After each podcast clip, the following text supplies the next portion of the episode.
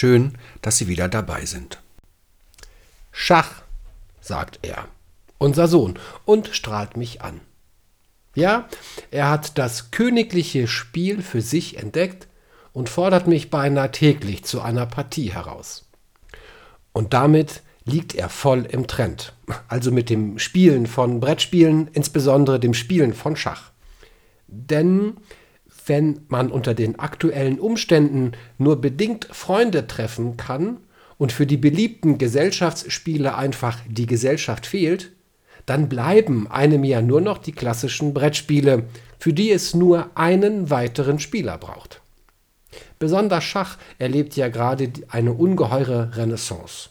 Sicherlich, es gab sie schon immer diese Augenblicke, in denen die Welt mit Begeisterung auf den Schachsport schaute. Ich erinnere mich noch an Bobby Fischer, der das Match des Jahrhunderts gegen Boris Spassky spielte. Oder an die Nachricht, dass Gary Kasparov gegen den Schachcomputer Deep Blue verlor. Und dieser Tage läuft die Verfilmung von Stefan Zweigs Schachnovelle in den Kinos. Und immer mehr Menschen verfolgen Schachturniere im Internet. Durch den Schachboom verdoppelte sich auch die Internetsuchanfrage zu Schach. Bei den Onlinehändlern verdreifachten sich die Schachbrettverkäufe und die Anzahl der Mitglieder bei chess.com, einem der weltweit größten Schachserver, hat sich gar verfünffacht. Ursprünglich kommt Schach vermutlich aus Ostindien. Im 6. Jahrhundert wurde dort eine frühe Form des Spiels gespielt.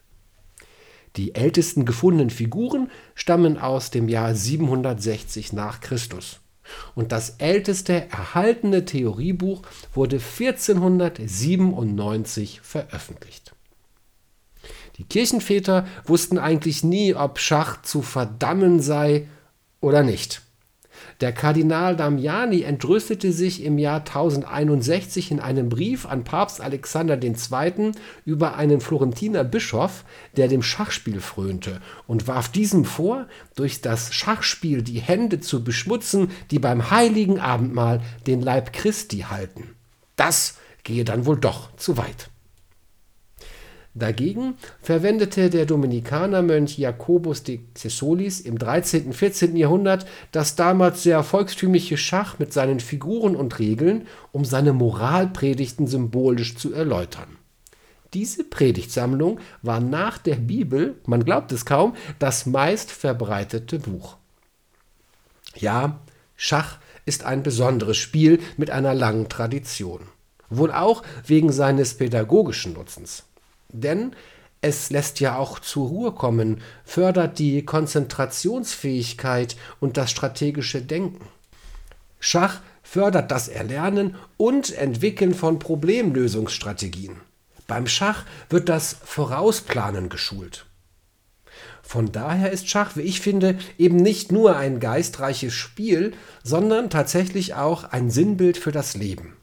Denn auch in meinem Leben überlege ich ja hin und wieder, welche Figur ich sein möchte, welche zu mir passt. Bin ich heute König, Bauer oder Läufer, Springer, Turm oder alles in einem? Oder welchen Spielzug ich in welcher Situation den Vorrang gebe, das überlege ich doch auch. Dazu braucht es für mein alltägliches Leben auch die Eigenschaften, die für das Schachspielen von großer Bedeutung sind. Gerade in der aktuellen Situation. Geduld, Empathie, vorausschauendes und strategisches Denken, den Blick für das Große und Ganze, Abwägung, Umgang mit dem Scheitern, Lernen aus Fehlern, zweite Chance. Kurz, Schach, das lehrt den Perspektivwechsel, denn es ist nicht nur wichtig, was ich denke, sondern auch, was der andere denkt. Schach lehrt mich, Situationen durch die Augen des anderen zu sehen. Und der bevorstehende Advent ist ja auch so ein Perspektivwechsel. Er erinnert mich daran, eine andere Sicht auf die Welt und das Leben zu wagen. Und in diesem Sinn wünsche ich Ihnen viele solcher Schachmomente.